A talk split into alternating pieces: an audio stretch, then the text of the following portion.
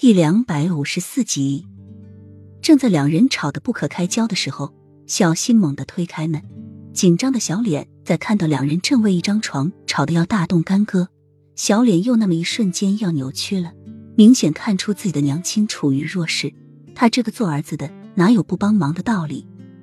我要跟娘亲睡。小不点咬着指头从门外走进来，而一个丫鬟也紧跟着跑了进来，想要带走小少爷。但是却被洛英叫住了，听见没有？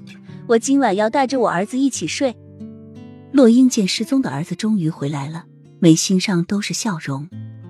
喂，要是让我爹和我娘知道我们没有洞房，该怎么想啊？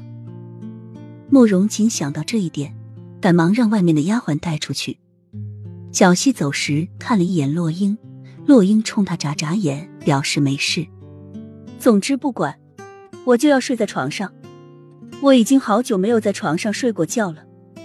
洛英哀求着，自从出了云霄山，他就一直和儿子睡草堆，睡地上。慕容锦有丝动容，为什么？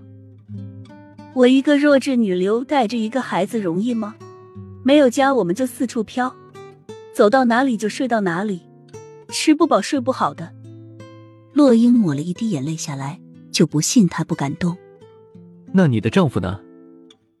慕容锦本来不想问，但还是忍不住问了。洛英抹眼的手停了下来，眼底立即附上一层悲伤和恨意。死了，洛英冷冷的说了一句。见这样，慕容锦也不再多问，抱着一床凉席就乖乖的睡到地上去了。到了第二日，洛英就带着他的正太儿子去给公婆请安。起先，公婆对洛英很不满意，家事没有就算了。还成过一次亲，有了一个孩子。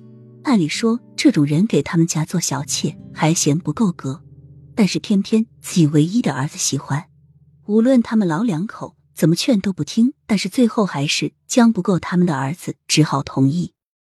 但是没想到，洛英和洛西却将两位老人哄得开开心心，一个献殷勤，一个一口一个爷爷，一口一个奶奶，把两位老人哄得从来没有这么开心过。慕容锦坐在旁边陪着笑，洛英还不时回过头冲他眨眼睛。